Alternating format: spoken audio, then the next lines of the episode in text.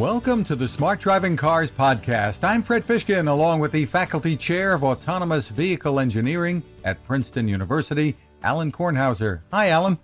Uh, good morning, Fred. Good morning, everyone. Well, Alan, before we uh, jump into this week's headlines, and it has been quite a week, let's give listeners. It certainly has. Yeah, you know, let's give listeners the latest on the Princeton Smart Driving Car Summit, the third annual coming up in just two and a half weeks, May 14th through 16th. Almost here.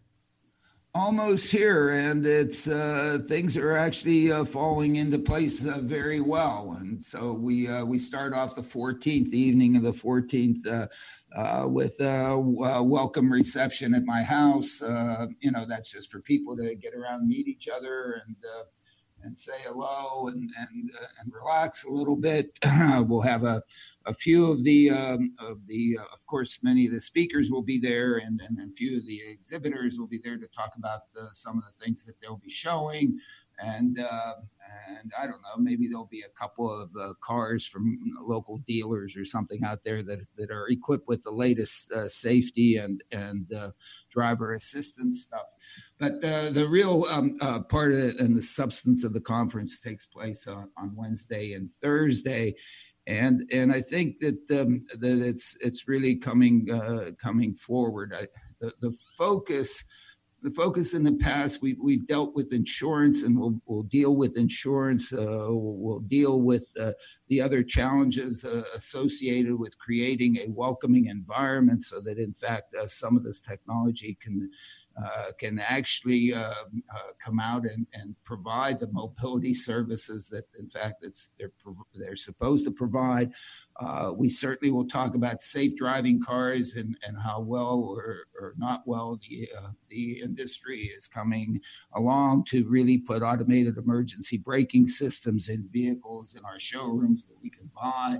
And of course, uh, we'll have a, a, discussion about self driving, um, all the good things that are coming out with respect to uh, being able to take your hands off the wheel and, and feet off the off the pedals as long as you're um, you're uh, being a a, a attentive adult and uh, supervising the operation because of course uh, uh, you're required to do that in the use of those those technologies. And in fact if you don't uh, you, you, might find yourself in a lot of trouble and that trouble may be physical, not just um, uh, paying fines.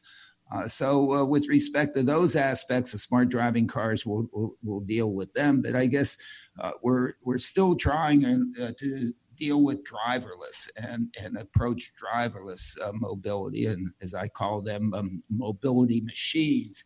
Uh, that will really um, uh, that have the opportunity to level the playing field uh, of mobility, especially for the for the people who, um, for whatever reasons, um, our society has said uh, you can't have a driver's license or you uh, don't have a driver's license and uh, or you don't have enough money uh, to uh, to purchase one of these vehicles that for most of us uh, give us such um, wonderful mobility at, at, a drop of a hat we can go from where we are to almost any place we want to go uh, whether it's two o'clock in the morning or um, or uh, eight o'clock in the morning, or sometimes, of course, it's easier to do it two o'clock, but that's another story.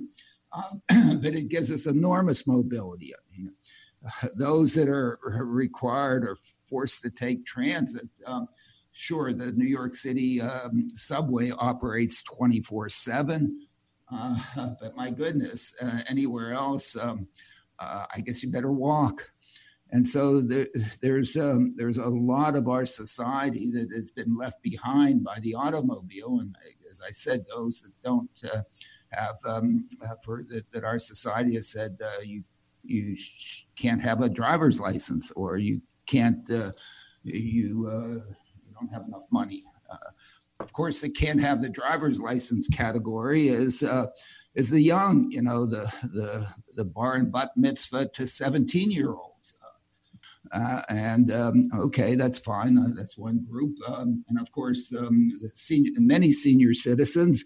Uh, my goodness, when when society takes away their driver's license, uh, they are an unhappy. They are unhappy campers. Uh, but uh, you know, many uh, decide, my goodness, uh, maybe I shouldn't be doing this, and so um, the the, uh, the degradation of their mobility opportunities and really degradation of their quality of life because because of course um, uh, quality of life is directly correlated to mobility. So this is really a, a new focus for the summit, talking about all of the people who are disadvantaged and, and how this technology can help them. And a lot of those groups, uh, or some of them anyway, are going to be participating in the summit. Yes, absolutely. I, I think if we if we look the, at these things as mobility machines, uh, of course we should we should really design them uh, to uh, provide mobility to all people. and and the all people includes those that uh, that uh, the automobile, um, uh, the conventional automobile has has left behind.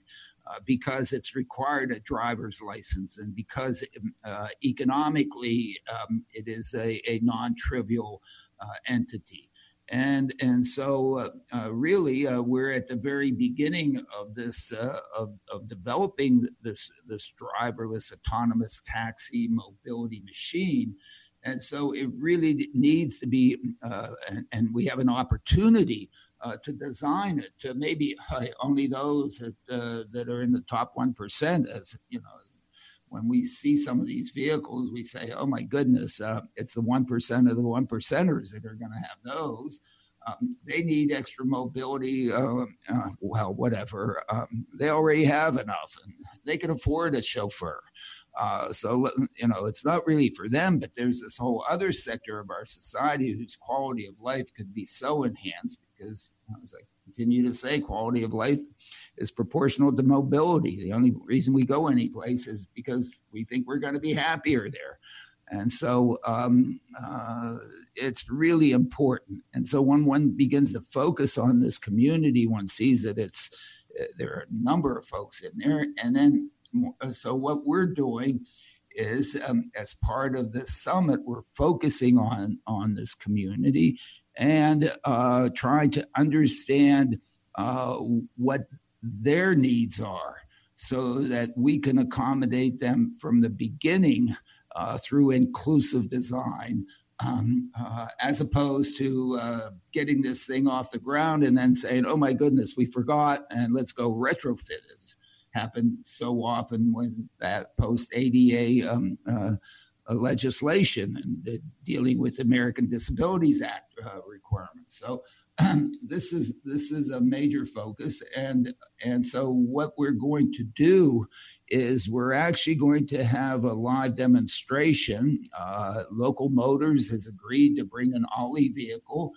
We're not going to drive it driverlessly down the streets of princeton. Um, you know the, town mothers are, are not that that forgiving to let us do that but but actually our athletic director um, uh, Mollie Marcoux uh, at Princeton has uh, graciously allowed us to use Princeton Stadium and Powers Field, and we'll be running it uh, around Princeton Stadium inside.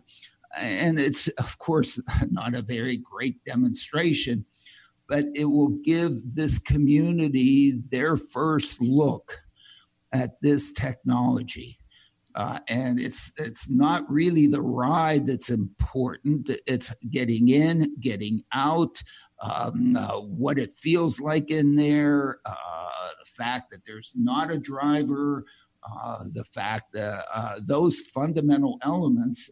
And uh, with um, the group at Rutgers, who deals with transportation for the autism community, uh, will actually be um, be interviewing um, members of this community who come in uh, for the demonstrations. So the demonstrations are not focused on giving uh, bankers in New York a ride. Uh, they're actually focused on, on members of this commu- of this mobility disadvantaged community uh, to get a first look, and and it is just the beginning of, of, of doing that with them. And then we have um, the design lab from the University of um, California, San Diego, Don Norman's lab, who's uh, who is um, my consideration the most outstanding uh, human factors design lab uh, in, the nation.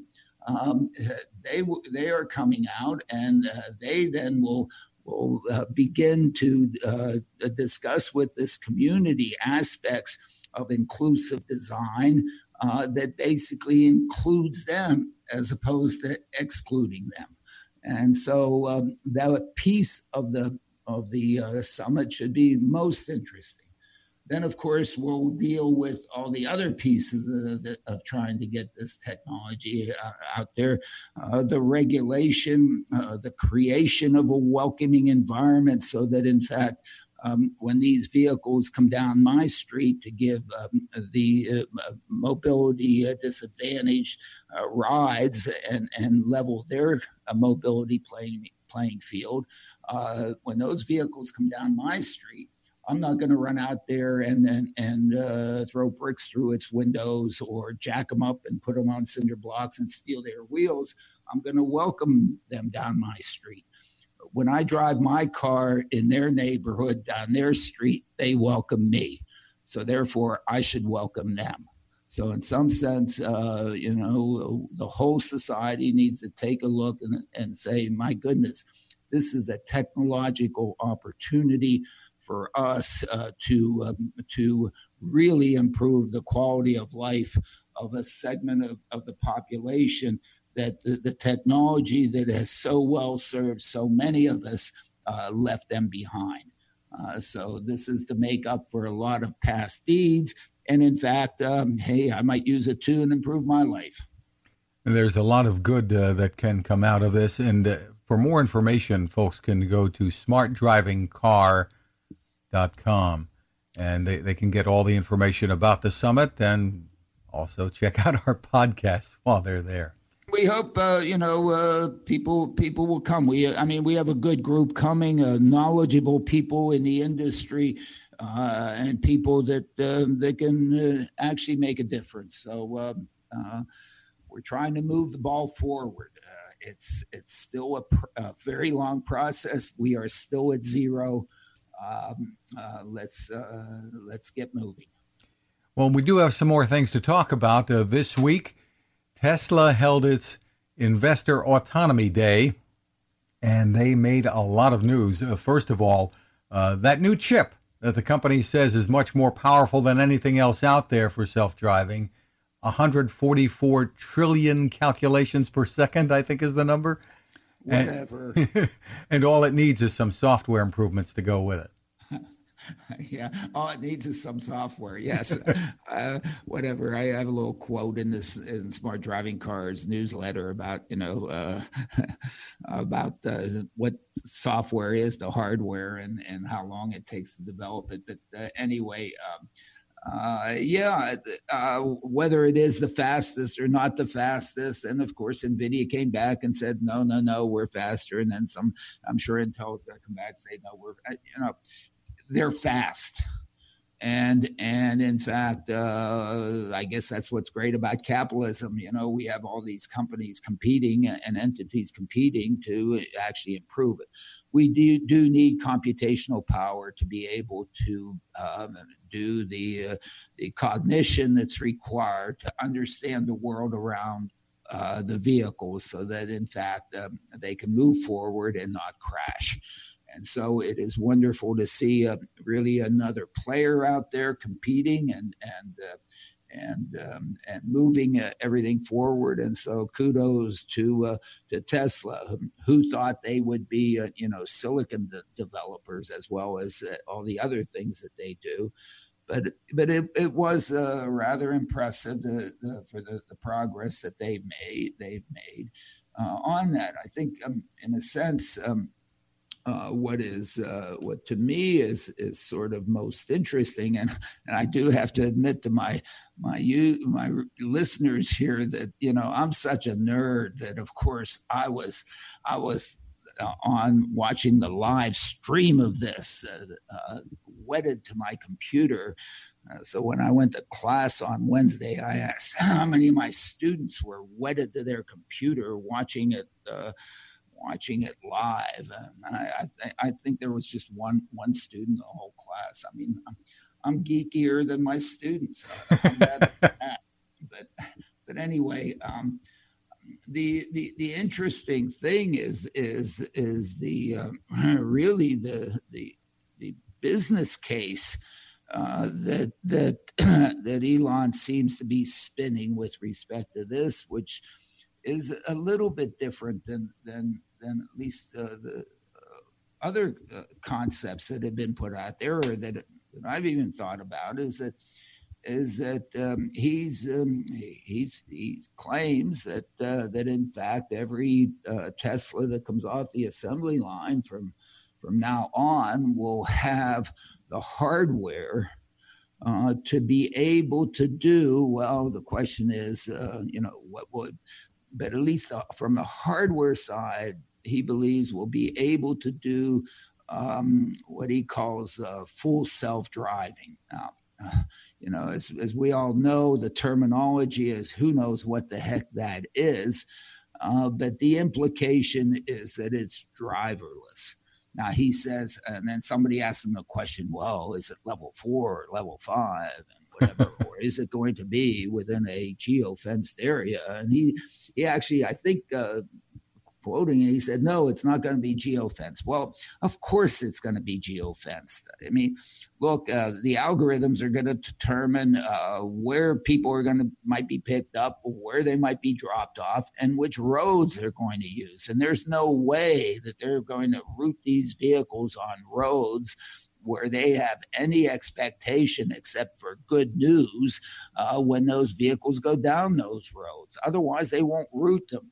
So I guess we have we'd have to argue about the definition of geofence uh, when when Elon talks. But you know that's that's a minor detail. But but the big overall concept is that the vehicles will have the hardware. And given what they've done with over the air um, updating of software, which continues to surprise me that that uh, that the other manufacturers don't do it. You know, I've had my my Mercedes S for for four years now, and it has you know uh, lane centering and all the stuff. Uh, they haven't updated my software. Uh, they haven't even offered to update my software. Here, here Tesla's out there up there updating the software. Um, um, I don't know whenever, whenever. So if the hardware is sitting there and it's just a software upgrade that then turns this on, uh, big assumption, enormously big assumption, then all the all the cars that are out there at that at that time of that flip of a switch, all of a sudden become available to provide this mobility, um, to become mobility machines and you know assume that to be true um, uh, then uh, will the people that happen to own these things say hey this is an airbnb opportunity. Here i have this vehicle that i use to give me uh, three or four or five uh, rides per day uh, while it's sitting around uh, just a, a waste uh, it could actually go out there and uh, provide um, 50 or maybe 60 additional uh, uh, rides. All of a sudden, the opportunity to deliver mobility is, is enormous. And if, you know, as he said in, in 2020, uh, there are a million of these things out there. All of a sudden, really at the flip of a switch, you have the opportunity to provide 50 million trips a day uh, whoa, uh, that's um, you know that's five percent of the daily trips. That's more trips than than mass transit serves today, and and, and my goodness. Um, so that's something worth at least uh, pondering and thinking about. It requires enormous execution first, that the hardware really is all the hardware you need and he was sort of adamant about the about that decision and that the software that that is going to be developed between now and then uh, is actually able to safely drive down my street and not actually only able to safely drive down my my street, I will perceive it that it will be safe driving down my street. And that's the key issue that, that will probably come into play because it may well be safe. But if I don't perceive it to be safe, and I, I don't mean me, moi, I mean I as a society don't perceive it to be safe, then you know the monkey wrenches are going to be thrown into this thing and it's not going to provide mobility to anybody so there are enormous hurdles uh, to to go get over on this. We'll be discussing some of those during the summit or i hope we'll have a lot of fun. I certainly don't know the answer. I hope somebody knows the answer or has the vision to see this into the future or to or to modify this this business case to make it into a into one that actually does provide out there for all of us, all people, the opportunity of mobility to go from where they happen to be to where they would like to go anytime. Really interesting. This is a whole new business for them that, that Musk was talking about, this robo taxi business. And I guess that they'd be somehow sharing revenue with Tesla owners that are willing to make their vehicles available when when they're not riding. Uh, that's the Airbnb, uh, you know, concept on this, and and that's true. And and you take the number that that he threw out there. I think it's a re- reasonable number. It's it's 18 cents a vehicle mile is the operating cost. And really, if you take a look at a Tesla, and, and in fact, if it can last a million miles, you, you know, depreciation, you know, goes away if, you know, depending on what the electricity costs you, given that the, and if the battery isn't the Achilles heel to the whole thing, then in fact, you know, the whole operating cost of the thing does maybe approach 18 cents a vehicle mile. At 18 cents a vehicle mile, even if you only have one person in there, it is very, very affordable mobility and mobility that is basically from anywhere to anywhere at any time. And, and then if you have two people in there, it's nine cents. And if you have three, you can do the arithmetic. And you can put on there another 10, 15, 20 cents, whatever, and you can make a hefty, hefty profit. And so while maintaining affordability. So, you know, if you look at the the fundamentals of this, the basic fundamentals, my goodness, uh, no wonder so many people want to get the, the hardware and the software to work on this because uh, you know this is uh, this, these are geese laying golden eggs. Musk had some harsh words about uh, lidar technology, which obviously he's not using in in Teslas. He's saying that it is doomed. Well, sure. I mean, he. I mean, look. Uh, he, he he has a solution, and of course he thinks his his is the right one, and of course uh, you know he doesn't have a whole lot of respect uh, uh for others who have uh, who have other visions. So uh, you know you, you have to take some of that with a grain of salt. that is an assumption that he makes. If he's right, oh my goodness. If he's wrong, oh my goodness. Well, a couple of days later, um, Tesla reported a pretty dismal first quarter, uh, losing more than $700 million. So uh, Tesla shares did not do so well this week. Well, yeah, I know, and everybody was expecting it, and of course, people said he did the autonomy uh, day, be, two days before, to you know pump everybody up and and and and soften the blow of the announcement and so on and so forth. Uh, yeah, th- this is this is not a smooth road. Uh, people should take a look at the Amazon share prices from day one till today okay? And see if you can zoom in on those those share prices somewhere around 2003 2004 okay? Whew. anyway. When bezos was being questioned by investors how come you're not profitable et cetera et cetera uh, yeah, what I, I don't, I don't know. Hey, if I could look, it's a good thing we can't see the future because life would be totally boring. Okay, Uh, so you know, we wouldn't watch any sports. We wouldn't. Nobody would wait for the next podcast from Fred and Alan, right? Um, it's life. Well, Tesla is saying that uh, has acknowledged they may need to raise more money, and outsiders are saying that too, two and a half billion by some estimates. I guess that shouldn't come as a huge surprise. I don't think it should. I mean, look, I, I mean, you know, in some sense, look at what's been accomplished. Look at what others have not accomplished when they've tried this thing. I mean, uh, haven't even how many uh, uh, electric vehicle startups have there been since uh, since uh, Elon started his electric vehicle startup? Okay, and in fact, you know, I tell my I, tell my students, and it may not be the, the true that that that by Elon latching on to uh, this the um, sort of smart driving electric vehicle concept um, that's in some sense saved the electric vehicle concept as a whole, uh, because I think I think autopilot um, uh, might sell more Teslas than the electric vehicle part of Teslas. And now that they're putting it as standard equipment in in all the vehicles, and if if they haven't cheated in in presenting the safety numbers, it's very impressive. And of course, I'd like to do an independent evaluation of those numbers to, you know, to make sure um, uh, whether I do that or they have somebody else do that. They desperately need somebody to do an independent arm's length analysis of their data uh, to really understand if autopilot to date has in fact been been safer than not having autopilot.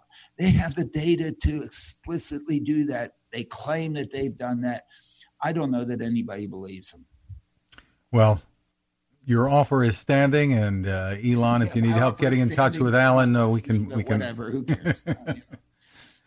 All right, moving on. At Lyft, the e-bike venture that they started has run into problems because of rider injuries. Uh, the bikes are being pulled. Yeah, I mean, look.